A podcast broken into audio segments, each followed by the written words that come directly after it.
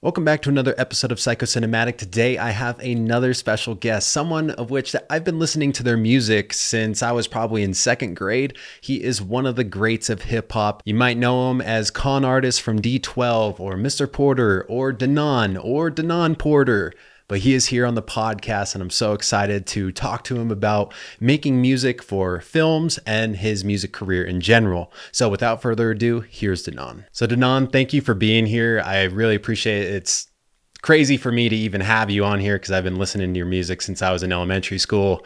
Um, Holy shit. That's terrible.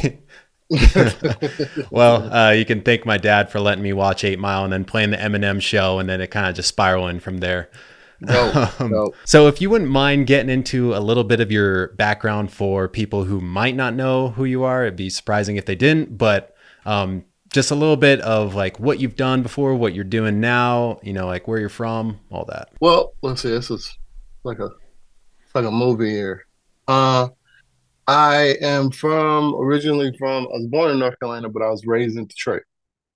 Um, coming to Detroit really young I was uh obviously I, am in Detroit. It's like in that time, uh, early '80s, uh, was shit. It was tough. So I ended up getting shot by 14.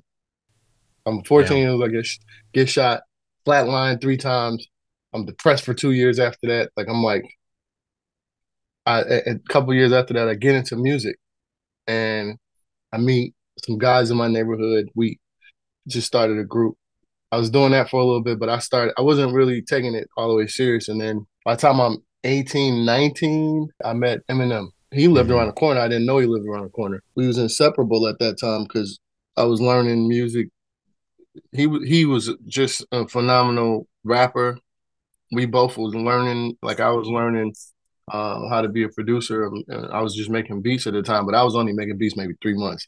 Next thing I know, like when I that, so when I first gave him some music, I was like, yeah, now I've been doing beats for a minute, and it was like three months. And, but we ended up connecting because it was the first time I met somebody that, like, the passion behind producing was more for me than than rapping.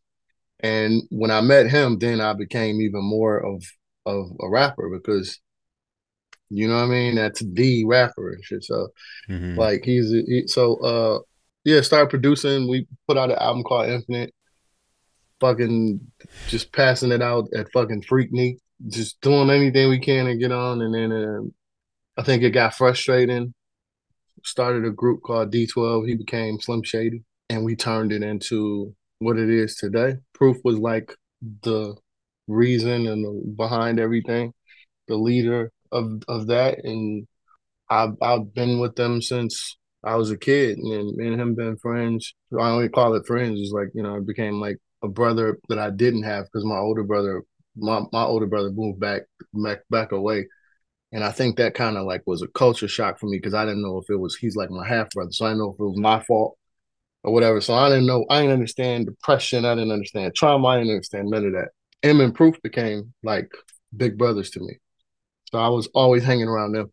And then just went on, and I became a producer, and I, I just wanted to put songs on people's albums. And the first my first half of my career was just a, a, a, tailspin of like it was like hit after hit after hit. I just didn't like that part of it. I just really wanted to focus on even getting better. And at that time, my, my lawyers trying to they were they were you know it's like you going to the Grammys, you're doing this, you're doing this. And I'm like, this just didn't feel like me um, because I wasn't learning quick. I was I was just experiencing, and I still needed to learn because mm. you got to think I had just started, yeah. and then everything happened so I really needed to to learn it. And I kind of skipped over some things, but Dilla was one of my the, the, people that I looked up to, and that was like one of the first people that I aspired to meet and and, and to.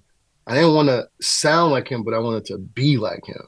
you know what I mean? Mm-hmm. Like, and I think Detroit has a sound, and, and when when he acknowledged me and I got cool with him, I was like, oh yeah, I made it. But then Dr. Dre, so yeah. it was like I got this really crazy set of people that taught me. Yeah, I have I have a pretty amazing uh, come up story when it comes to that. Yeah, we I've been producing for him forever. I've been producing for everybody for forever. I don't I don't do a lot of um. I'm just now starting to kind of mess with with, with a lot of the newer artists just because I've been in my system and running with that system for so long, you don't really need to kind of go outside of it. I'm a I'm a a lifer at Shady, you know what I mean? That's like a uh, my family. So so I've scored movies, I've scored like I've done some TV. Uh I just the last thing I did was uh like I scored the uh I did the scene the, the the last scene in Godfather Harlem, which was when Malcolm X got killed. Yeah, made made a song for that. Me and Snoop and because that was like a special moment to me because the last time I had saw that was with with Spike Lee when he did it. Oh. And I thought the music was amazing. I thought the way that it looked was amazing. I always I fell in love with like the whole aspect of having music and making music that makes people feel something. So that's why I don't do a lot of the just shit to just do it. Like I have fun when me and me and M make music because it's like right. I can kind of let spread my wings a little bit. But a lot of people don't like to feel or think. Mm-hmm. Not in hip hop. They like to just. It's kind of just you know what I mean.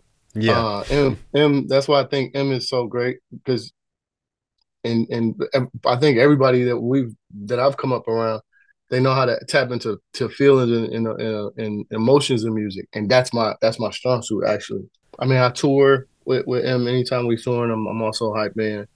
Um, I'm on mm-hmm. the show with him all the time, and that's important to me. I love that part because I get to do that, and then I'm I, I, do my own music. Yeah, but yeah, that's that's me. I mean, you're not kidding. Like the your whole background is like a movie. I mean, it's pretty nuts, and yeah. that's probably the quickest way that you could sum up. It's, you know, just yeah, it's, that it's the fast track, right? It's fast track. Yeah. Way two things. I mean, there's so many things that you said that I want to address and kind of touching on questions I have to ask. Uh, but before I forget, uh, I have the Infinite album in my wife's car, a little Subaru Outback. Whoa. it's one of the things the the CD that we play on road trips because she just doesn't have like a auxiliary oh. cord for the car. Based on what I can find, it's it's kind of hard to find like producer credits on songs. Uh, but I'm pretty sure you worked on um, my favorite song off the Slim Shady LP, which is "Just Don't Give a Fuck." That was you. Yeah, yeah, yeah. Nice. Yeah, that was, yeah. That was the birth of Slim Shady, actually. Yeah, which yeah, well, is super let's cool to, to the world. Yeah, to the world. Yeah. But, yep. Uh, I wanted to ask you about that because, like, in the credits, it says you, Eminem, and then um, one other thing. I think it said Brass something what does that mean? Did everyone work on the beat? Does is Eminem getting credited just because he uh, like wrote the lyrics? What happened was when there was there was already a version of that song. I produced all of those versions mm. of, the, mm. of, the, song. So when he got signed, it was from an EP. Mm. And just don't give a fuck was the technically our single off of that EP. It was like the strongest song that people new and in our in our uh and that that that in the song called just the two of us. Um and then when it came to when he got the deal i was sort of cut out by mm. mark and jeff bass. I didn't they kind of just took what i did remade it and i was you know it was kind of like he was taking off me and him became we we was already friends. So um i never held that against him. I just was like hey man i'll see you out there like you know because he had it started happening, and I kind of just felt I knew everybody would kind of be pushing at him and pulling at him because my parents, my father is a gospel singer, and I kind of knew I already kind of knew what that looked like when it comes to because they were extremely popular in there, mm-hmm. and that um, my grandfather is is a part of this uh, group called the Five Blind Boys of Alabama. He's the original member, so I kind of knew a lot about fame in a sense Right. More so, you know, so I knew what that looked like. So I was like, mm-hmm. nah, man, I'm not about to. I could have been upset with him and was like, oh, you didn't, you know, but it, I, it was the guys that signed us. Mm-hmm. They signed us and they kind of just didn't have me a part of that part part of it. I ended up doing under the influence, which was the D12 song on the first, um, on the first. Oh no, that was on uh, Marshall Mathers LP, but as far as I was, I've been around since way before all that. So yeah, I just, I just was kind of shut out in that, in that sense. So I just was trying to. They took the they, uh, Mark and Jeff. I thought Jeff kind of took it and they remade the beat because of they didn't want to pay for the sample or something like that. And Gotcha. Um, so that's why what it was. But as far as the original, I did the original. I think the original version is a. I like the version that they did. I just would have loved because I felt like I was always a part of it, like Mhm. especially why it happened. So when it, so when that happened to you, you can be Yeah. real bitter, man. Like, and I'm glad I was able to keep a level head and and not, not that I didn't have a right to be, but I couldn't charge him with that. His life was changing super fast too. What was it like with your dad being a gospel singer and then you doing hip hop and some pretty vulgar stuff too? I mean, it, you can't really uh, be a part of D12 without, yeah, what was that I like? was I, I think about that sometimes. I'm like, it went from it's not like I was just in a rap group that was like saying little stuff. It was like the group. yeah. he didn't want me to be in music at first. I remember that, and I remember he wouldn't come to a show. I think it just got real to them when we was we was shooting a video downtown, and it was like all over the news and shit. And he was like, and I was like, hey, y'all should come to this show. And we did. By this time, it was like, hey, I got a record deal. I wasn't living with them, but I Mhm. by this time I moved to California. I was working with Dre, and I just stayed out there mainly.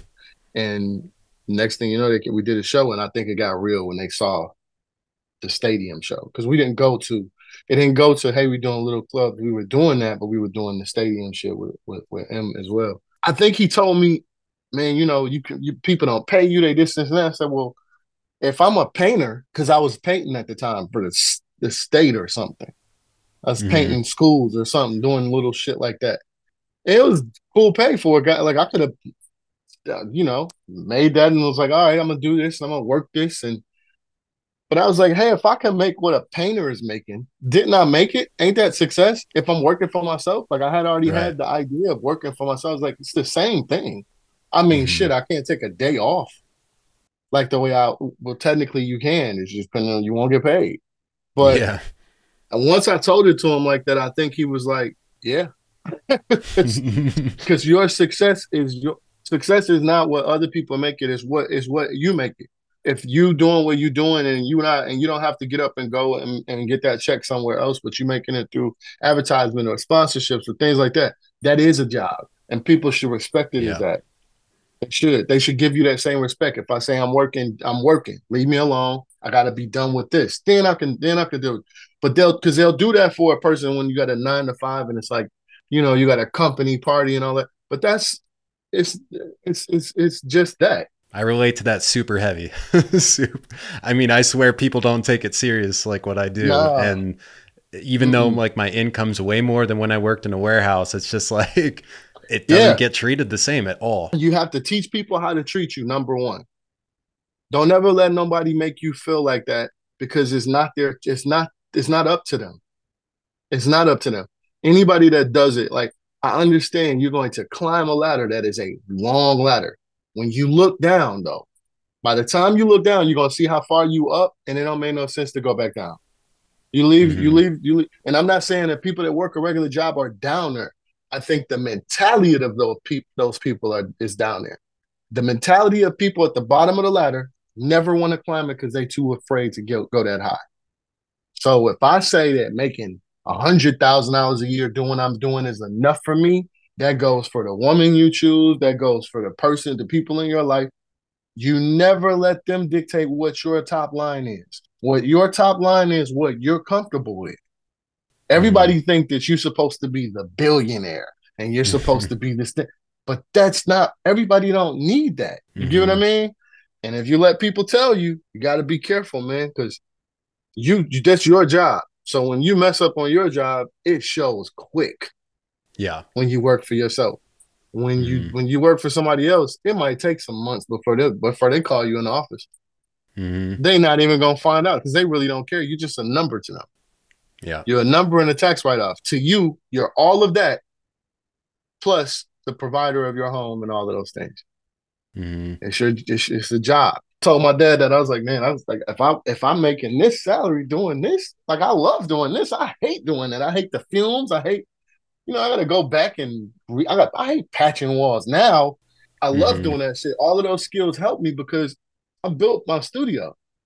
hmm I, you know, my whole my whole setup down here, my the whole lower side of the house, this whole side of the house, all of this was a hand built with people that know that know more than me. But for the most part, the aesthetics, all of these things, all of this stuff, I set all of this up myself. So mm-hmm. it helped me later. But that's not my fucking job. yeah. you get what I mean? So talking about making music for movies, was Eight Mile the first movie that you made a song for? I think that was the first ones that I made songs directly for. Yeah. Because mm-hmm. I did, I think I did three or four songs on, on Eight Mile soundtrack. Mm-hmm. That was the. Was I that... hadn't worked on the ones inside the movie though, because they use a lot okay. of old stuff, and I think M did a lot of the scoring for that. Uh, was the workflow different for making? I mean, maybe that one was a little bit closer because it's more relatable, just being like in Detroit and whatnot. Uh, yeah. But do you have to change the way you're making these songs because it's for a movie specifically? It's not about Eminem; it's about Jimmy Smith. Oh yeah, yeah, yeah, yeah. I mean, but with me, it was more like I was working with people. I, I saw that I saw it out at, after Rakim. I went and got Rakim for the Mile soundtrack, and then um the Xzibit song. Xzibit was already a part of the crew. I was just like, oh, I'm gonna make the Xzibit song. I was like, let me, you know. And then I think the D12 song, maybe we did something but it was more like that was easy because it was just you just had to be in a realm of music and hip hop. You mm-hmm. it was more like what does this sound like? And Rakim is the you know, right. to me it's like that's the top of the list. So it was like it was a joy already to do it. I'm actually one of the only people that got a lot of songs. Dre, he was signed to Dre, and a lot mm-hmm. of mm. the songs, you know, never came out and that was one of the songs at the time. That's what you would have got on a Rakim album, which was fucking amazing. Like, yeah. so for me to get that and work with him, and and for him to trust me and come in to do that, and it was like I knew what I was doing it for. It's like, yo, you know, this be great to put on the, you know, soundtrack. And I think I might have sent it to Paul or something, and it was like it just fit. So it, that was easy because I just had to work with people that I loved as far as artists, like Xzibit. Obviously, I love Xzibit. That's that's like family um, mm-hmm. and then working with the group. It, it it wasn't it wasn't challenging. That wasn't challenging. The first challenging thing I did was uh, Shark Tales. I was gonna ask you, what's that challenge like? that was a challenge, but then I realized I had a knack for it. I don't do it as much as I would like, but I think um that's because I know how time consuming it can be, and I would have to be in a position where somebody says, "Hey, I I trust you with this body of work." What does mm-hmm. this sound like to you? And I'm and I think I'm gonna start with something like indie films and things like that to really get to really get uh the point across. But I want it to be a good indie film. I'm actually working on a spoof kind of indie film right now where I'm doing all 80s music. Nice. It's it's ridiculous. It's funny as fuck. It's like the movie. This you know the guy is a guy that I shoot videos with. He's good, and, and I, I I met him and started working with him and he just decided he was like, I'm writing movies now, and it's like, I love the people that I meet because once we try, once we decide to do something, we kind of just do it. That's I love being surrounded by people like that. But uh, mm-hmm. my man Lamphia, Lamphia is um, I don't even know if I can say the name of the movie or whatever, but he's working on it. But uh, it's it's it's all 80s music. So I had to put myself in the mind frame of like, what is this? And I went straight back to the old 808s, big synth sounds, mm. and mm-hmm. not just the 80s rock shit, but the 80s.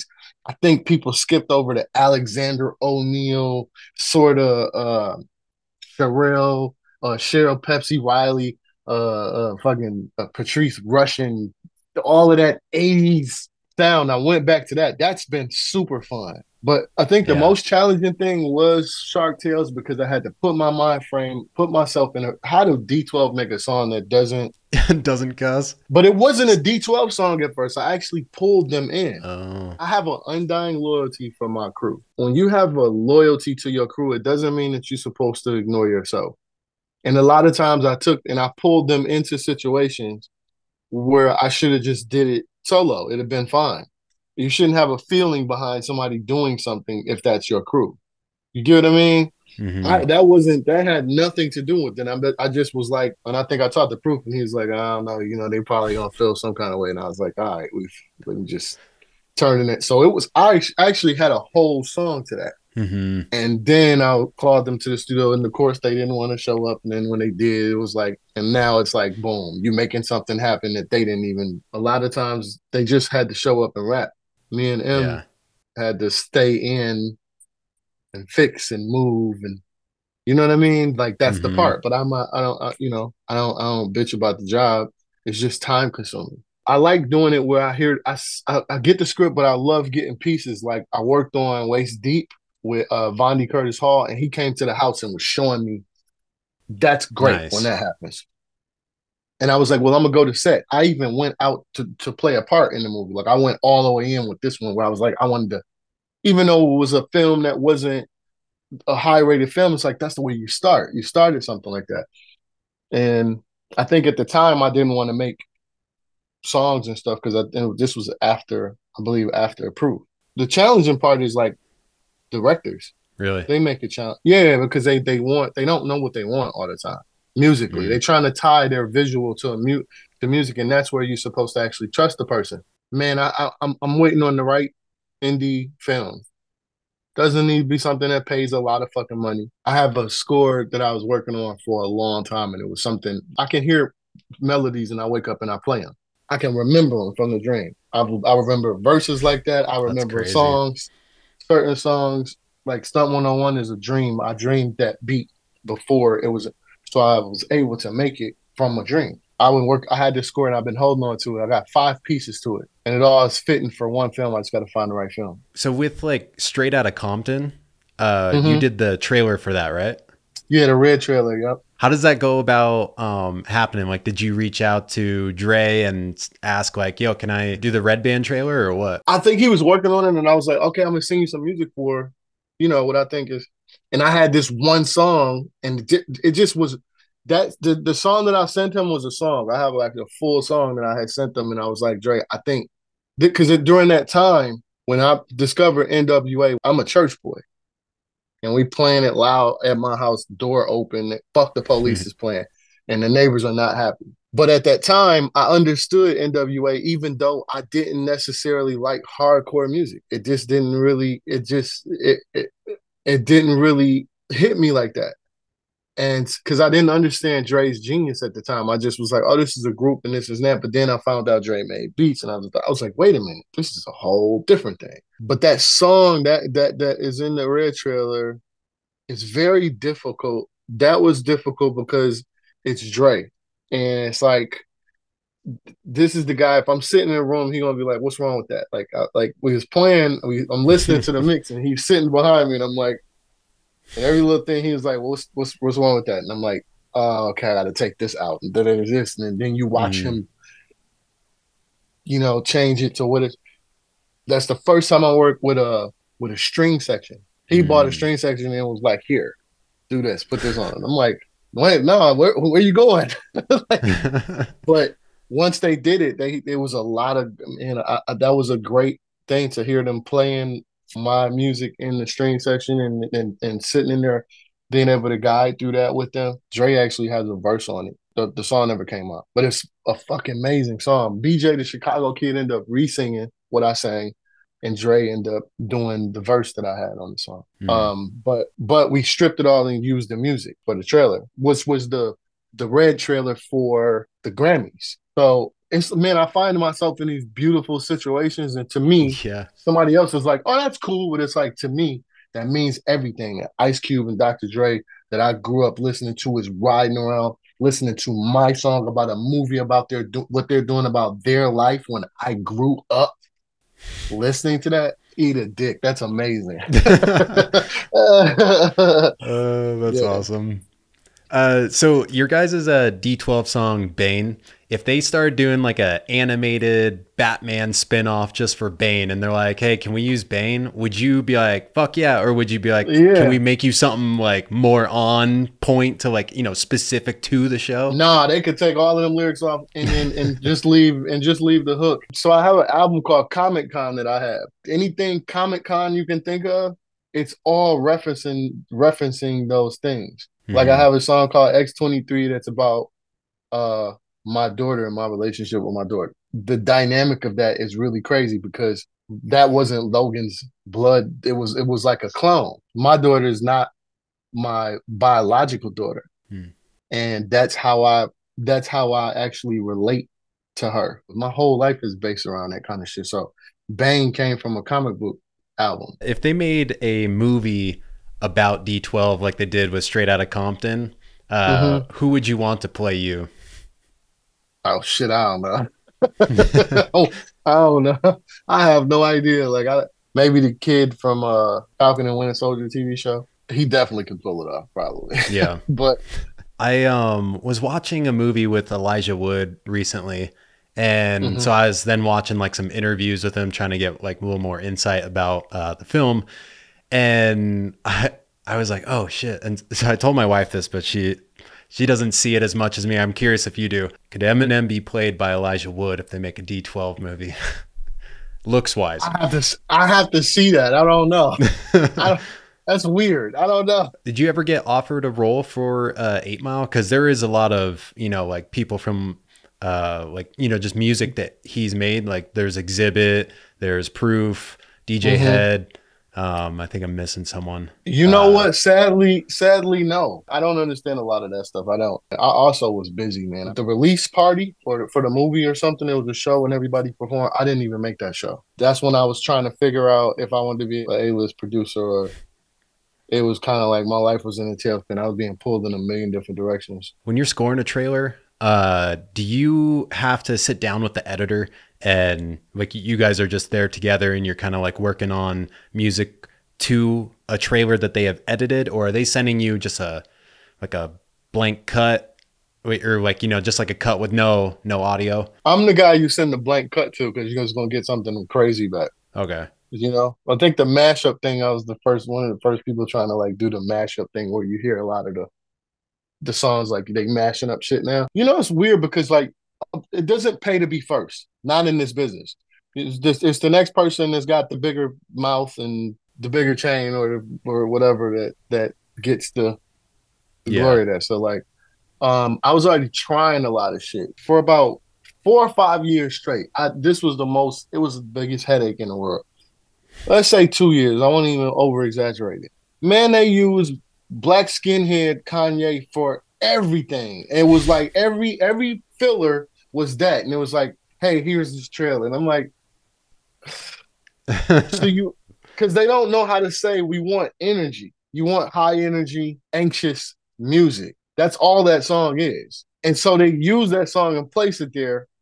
And then they're like, when you give them something like that or something that's close, it's not it. That's why I say working with directors and people that are putting the trailers together, that, that's the hard part. I'm looking for the director to grow the relationship with, like they had with Terence Blanchard, somebody like that. Because when you're just taking a whole bunch of random music from people, that shit don't work.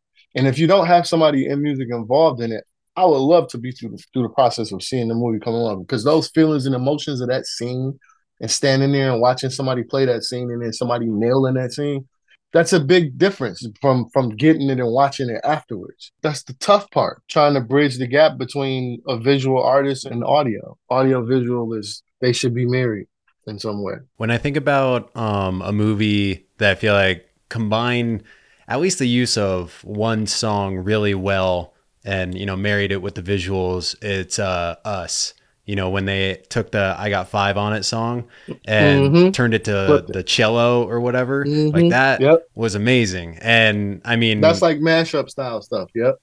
Yeah. Mm-hmm. Yeah. Like that's the kind of stuff that you would be turning around for people if they just gave you a blank slate. Yeah. Cause it's like if you ever watched Road to Perdition, I think it is, it's uh, Tom Hanks. Mm-mm or Mulholland Falls. Mulholland Falls is one of my favorite movies and one of my favorite scores. If you watch that movie, you can see the perfect marriage between certain things. This is a murder mystery. And this is what I learned. You could take something like jazz music and put it next to a murder, and it makes it even more scary. Right? Yeah. It I, I got five on it became a scary song because of the way yeah. that they did that thing, right? It's the chords you play behind it and the things that you say. Right? I could take you literally talking about a shoe, and you may never say the word shoe, but I can play the music behind how you're describing a shoe and either make it scary, eerie, or funny. Mm-hmm. Right? It doesn't matter what you're saying. I can give people that feeling. That is scoring. Yeah. That is composing. That is marrying the visual to the audio and the audio to the visual. You ever played this? Um, is is is it called Bio Biohack? Bioshock. Bioshock. Yo, the trailer for Bioshock back when it first popped and they were using the 40s and 50s music, bro. Uh, 40s yeah. and 50s music is the scariest shit in the world. If you wake up in your house, big as my fucking house is, if I wake up and I hear some fucking 40s or 50s music playing, I'm jumping out the window, fam. I'm out of there because yeah. that means something in here ain't got no in here. Like, that that was also like the uh 2000 strangers. They have like 40s or 50s music like on a record player, and it's it's like the people with like bags over their heads and whatnot coming into the yeah. house. Like, yeah, that trailer yeah, you, scared the fuck out of me as a kid. Yeah, you can't. You gotta like those things are super important to films because you can't get the point across all the time with just the movie, right? Do they ever tell you, uh, like, if you're making a song for a movie, do they ever tell you, like, we're gonna, we plan to use this during like this action scene or uh, something like that? Or is it kind of like it might just end up on the soundtrack or it might make it into the movie? I have to know what we're doing. Mm-hmm. If you say it's 30 seconds for a club scene, that's easy. If you say it's a song for a club scene, that's a headache because the club going to play a million different kind of songs. What is actually happening? You have to be very specific with producers. You got to be very, and I think right. for them to, uh, they they don't really do it like that. Like Fast and Furious, it was like we got Slaughterhouse, and then Luda is just trying to get back into the swing of like just some on some lyricism shit. And I wanted to make the song a little different. I wanted to make it more uh lyricist based where they was actually able to get off and it was like a, a battle of the best pins, right? And and, and with throwing Luda in there with these guys that are just uh, a fresh start, but I and I had to consider the movie. Mm-hmm. So the beat couldn't be a beat that was like I wanted people to be like, you know, my my peers and other rappers be like, "Oh, I want to rap on that beat." I had to I had to mash both worlds. Yeah. Like I'm sure it was harder for them. It's not a beat that they might even pick on a regular day, but it was for a movie. So I knew I had to bring it to them in that way. And for them, hey, this this is a this is a nice size check to be doing for Fast and Furious. So like it was like it made sense. And I knew at the end of that movie, it was Fast Five. And I was like, okay, this is the ending credit scene. So I knew that. So I was like, okay, what is that gonna sound like? So mm-hmm. what I do mm. is I, I, I play or I go in the theater and I just I, I go in with my laptop. So my my theater is on the other side of the studio, so I can play music from the room that I'm working on in the in the theater. theaters hooked up that way. So mm-hmm. I just scroll the you know the credits at the end of different movies and play, and uh, then I play it, and then I find the beat that way, or I sit there with a keyboard and it's like fiddle with some ideas. Damn, that's really cool. Do you ever aspire to make your own film? I have a um I have two. One I really need to work out and flesh out the ideas. One of them I wrote the concept five times. I finally got it to where I want it. And the next thing for me is just getting a script to it. It's a mystery, but it takes it takes an incredibly crazy turn. How much has your uh, ability to write music helped you or maybe even hindered you while you're trying to write this film? Because it's different styles of writing but obviously requires crazy creativity. Well ChatGPT is not hard now. I sat mm. on it for a long time and i just recently picked it back up. Because you got ChatGPT you can just it helps you write what you need to write. Like i need it to feel like this. So you're getting all of the ideas that's starting. I don't use everything that it's giving me but mm-hmm. it helps me actually i never thought about considering even writing the script. So what do you do with ChatGPT? I'll take something that I had already wrote, I input that. And so I put that in there and I say, well, hey, how do you I need to um draw them in, but I need them to have a question, but without giving them the answer. This is the answer. This is where we going, but I need to get them to question to start a question about, so I can lead me to that. Are you talking about your characters or the audience? The characters and the audience. Um, these okay. characters are this is the exchange. So I input the exchange and I say I tell mm. ChatGPT to help me come up with a way to I need to get here in a better way. I need the viewers to get here. And it's it's Damn. like it works. Mm-hmm. So it's a lot easier because I wouldn't have done that before. I would I just sat there with this one page of mm-hmm. this certain page, and I was like, I'm never gonna write a script. What brings you more pride, making the beats or rapping on a beat? Oh man, I have this.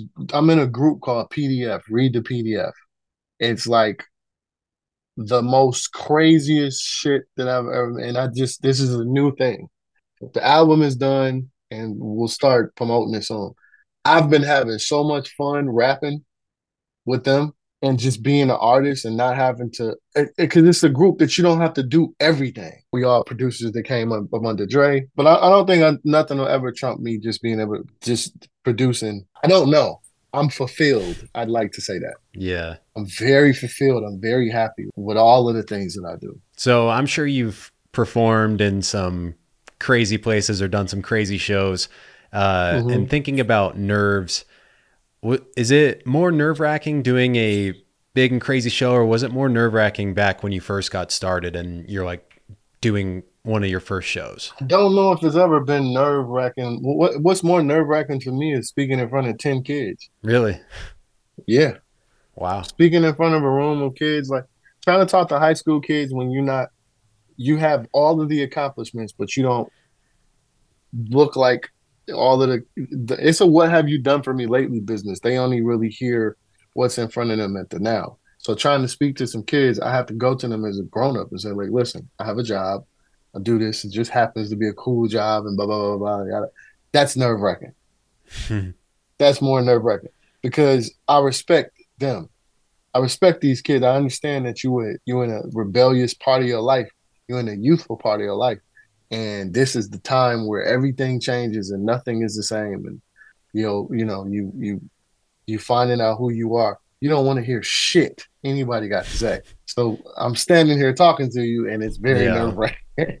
Like like performing in front of 120000 people is 100000 people is easy because i know what i'm there to do. I'm there to make sure that uh, the show goes as planned. That's crazy for you that you don't feel the nerves. Like, I mean, I get nervous even just before doing a podcast like this, just because I'm like, mm. I don't want to fuck this up. I don't want to waste someone's time. You know, I, I just have to make sure that. I, you know, it's it's a respect thing. When you guys are freestyling for like a show like Tim Westwood, is that nerve wracking? No, because you got you got to know what you're gonna say when you get in there. If you fuck up, it's like, ah, take that out. Yeah, you know. Okay. I understand. There's a narrative that some people have. I think I seen um Gillie just say something about you know they have a they have a podcast. Well, I love their podcast. Um, Million Dollaz Worth of Game. He was saying how I think I don't know who he was talking about directly, but uh, he was saying how you know you don't certain people don't come on our show because they can't control the narrative. I think that's good and bad. I think I, I understand what he's saying because uh, you know it should be uncut. I love that's why I love their show because it's raw and uncut. As a black man in America, I need to control my mar- my narrative. I need to be able to control it. For a long, I had, I wasn't able to control it, and there's too many times where something happened and then we have a misunderstanding in between each other because I can't control the narrative. I wouldn't put myself in that kind of situation, but I understand. I love I love the people that they have on when they do that. I think as when it comes to journalism, you got to have a level of respect. That's why you have the nervousness, that feeling, because you like you don't want to rub the person the wrong way. Mm-hmm. You just want to share their story and help them share their story and help you build your visual visual and, and how people see you. So right. for that to work, you got to have some some level of respect between the two. And you still mm-hmm. can ask the tough questions. You know what I'm saying? You can have a conversation. You could have said, "Hey, I want to ask you." Me, I'm a free fall kind of person where it's like, "Oh, I know how to answer it." Like, I'm not gonna let a bunch of people make me look like a fucking abuser if I never done nothing. Like, I ain't worried about that. I ain't no fucking right. weirdo that's hiding people in my basement. Like I ain't doing shit like that. So like I don't have those I don't have those skeletons and all that shit. Like there are plenty plenty of rappers and producers who are looking to break through either into music or also into film. Uh, what would you say to someone like that who's trying to make a name for their themselves but they haven't been discovered? It's a popcorn industry, right? It's a popcorn kind of thing. So like they want to put it in the microwave and it's ready in two minutes. If you ain't in it for the long haul, like just you you're wasting everybody else's time and you're gonna rub people the wrong way. You have to be extremely selfish if you want to make it. But there's a way to do that where you have to build people around you that are okay with you with you being selfish for you to get where you got to get.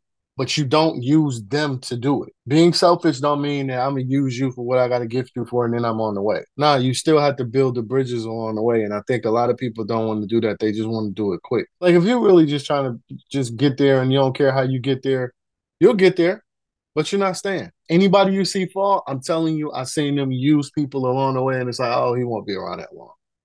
I've been here for 20 something years, and it's not because of fucking Eminem. I've been here because I'm here, and I know that. You mm-hmm. get what I'm saying? Like, and I because I had to accept the fact that whether I tell him this all the time, I don't give a shit if it was five thousand people. If this is what we had to do, I'm still gonna be here because that's I've already chose that. I'm with you either way. We both got a level of being humbled that is the exact same. It's like sometimes we be like, yo, this is fucking crazy. Like we never done nothing ever. Everybody else might be looking at it like, but we still look at shit and be like, yo, this is crazy Mhm. that it's happening, that we're here. Because we know where we came from, right? If you forget that, you're not gonna last long. If you're trying to break through, do what everybody else ain't doing and keep doing that. Now, there's a whole industry of artists that sound the same, that do the same shit, and they keep saying that it's different. It's not. I know you think it's different, but it's not, and it sucks. It's not good, and it don't. I understand. You get a you getting some attention from it, but trust me, it's not fucking lasting. So I think the best thing to do is be like, I'm unique, doing something different than everybody else is doing. I think the the, the advice is definitely utilize the tools. AI is not something to be afraid of; it's something to utilize. Because if you don't utilize it, you're just gonna get left in the dust anyway. If you Yeah. don't even know what those things are, you kind of like you're wasting your time. Like you better because it's moving without you Mhm. technology is going to move whether you like it or not. My parents was not trying to get smartphones. They would have kept flip phones and landlines forever. They still Mhm. gotta ask me every other week, like, "Hey, my phone did something weird." It's like, no, it didn't. You did that. yeah. Last thing, have you ever seen that uh, movie that's on my wall, uh, Barbarian? No. So you reminded me of it when you were talking about like I'm not some weirdo with like skeletons in my basement or whatever. Because uh, it's basically about like two people check into the same Airbnb, like it was double booked, and then they end Mhm. up staying there together. But then there's like this whole tunnel of uh, or there's yeah this whole tunnel system basically in the basement. I was curious. If Oh, you it's a seen it. horror. Yeah, yeah. That's why I've never seen it. Horror has become real to me in my head. I started picking up on this. There's a handful of what I feel like were Eminem Easter eggs in there. Uh, one, it's Mm. set in Detroit. Uh, two, the uh, the main character in there, her last name is Marshall, and then uh, so like the bad guy in there kind of does things to women. And he's got like tapes. And one of them was Tanya you know I'm thinking of like his relapse album. And I'm just it's like yep I've and so I looked up the director. And like he only follows follows like 100 or 200 people. And Eminem's one of them so I was like all right uh, these aren't just me Oh. reading into this okay, okay. Wow, that's crazy. I'm looking at the the cast though. mm-hmm. This guy Bill, I've seen this guy Bill Skarsgård yeah played uh, Skarsgård. Pennywise Oh wow, a bunch Justin of other Long is in there. yeah, I recommend you watch What's it if you if you can stomach uh, horror because it's it's the weirdest movie ever. But I mean, there's you'll know the part when it comes, but like it is the most shocking thing I've seen in theaters in years. This guy, Bill Skarsgård, is is Mhm. the weirdest looking guy. yeah, yeah, I I mean, you know, horrors are horrors for me are like it depends on what it is, but the the the scariest movies are things that are real to me. That can Yeah. actually happen. I know this will sound crazy, but stuff like The Exorcist, I think that kind of shit is real in its Mhm. own way. I just got this weird feeling where it's like, no, I think that's kind of happening somewhere where they just don't. You know, what if it's a whole world of shit that's happening? Like, look at the UFO thing. Like, I was gonna say, what about aliens? yeah, it's like all of that is like it's easier for somebody to believe that that's not true. Look up on YouTube, like then you look like what bugs look like up close. hmm They're fucking aliens. They're fish that look like, and we always talk about stuff that's in the fucking in in the, in the, in the ocean, Yeah, but there's stuff on the ground that look crazy to me. This place is a fucking melting pot of life. I don't think things crash here. I think things crash leaving. Like Mm. you get what I'm saying? Like I don't think yeah. There's your movie right there. yeah, they think that things crash trying to leave. Well, thank you so much for coming on here, chatting movies and you know your music career and all that stuff. This has been super fun and uh, enlightening and definitely inspirational to hear. Uh, yeah. You know, like just the wavelength that you're on. Yeah, anytime hit me. I, I will make sure that the that you get my direct number too. Just anytime sure. you, you. want to pop up, I'll, I'll pop up you know, man, I, I fuck with I fuck with what you're doing. So heck yeah, I appreciate that. And then also your uh, your friend's movie that you're doing the '80s music on. When that's done, yeah, yeah, I would love yeah, to check oh yeah, I'm definitely. I'm. A, I mean, I'll send you. I'll send you when we get it. We gonna have a trailer soon. It's the quirkiest shit, but it's like this is the first one that I'm doing the score on, where it's majority me. Yeah. All right, brother. Man, I appreciate right, you, man. man. Thank you. Thank you.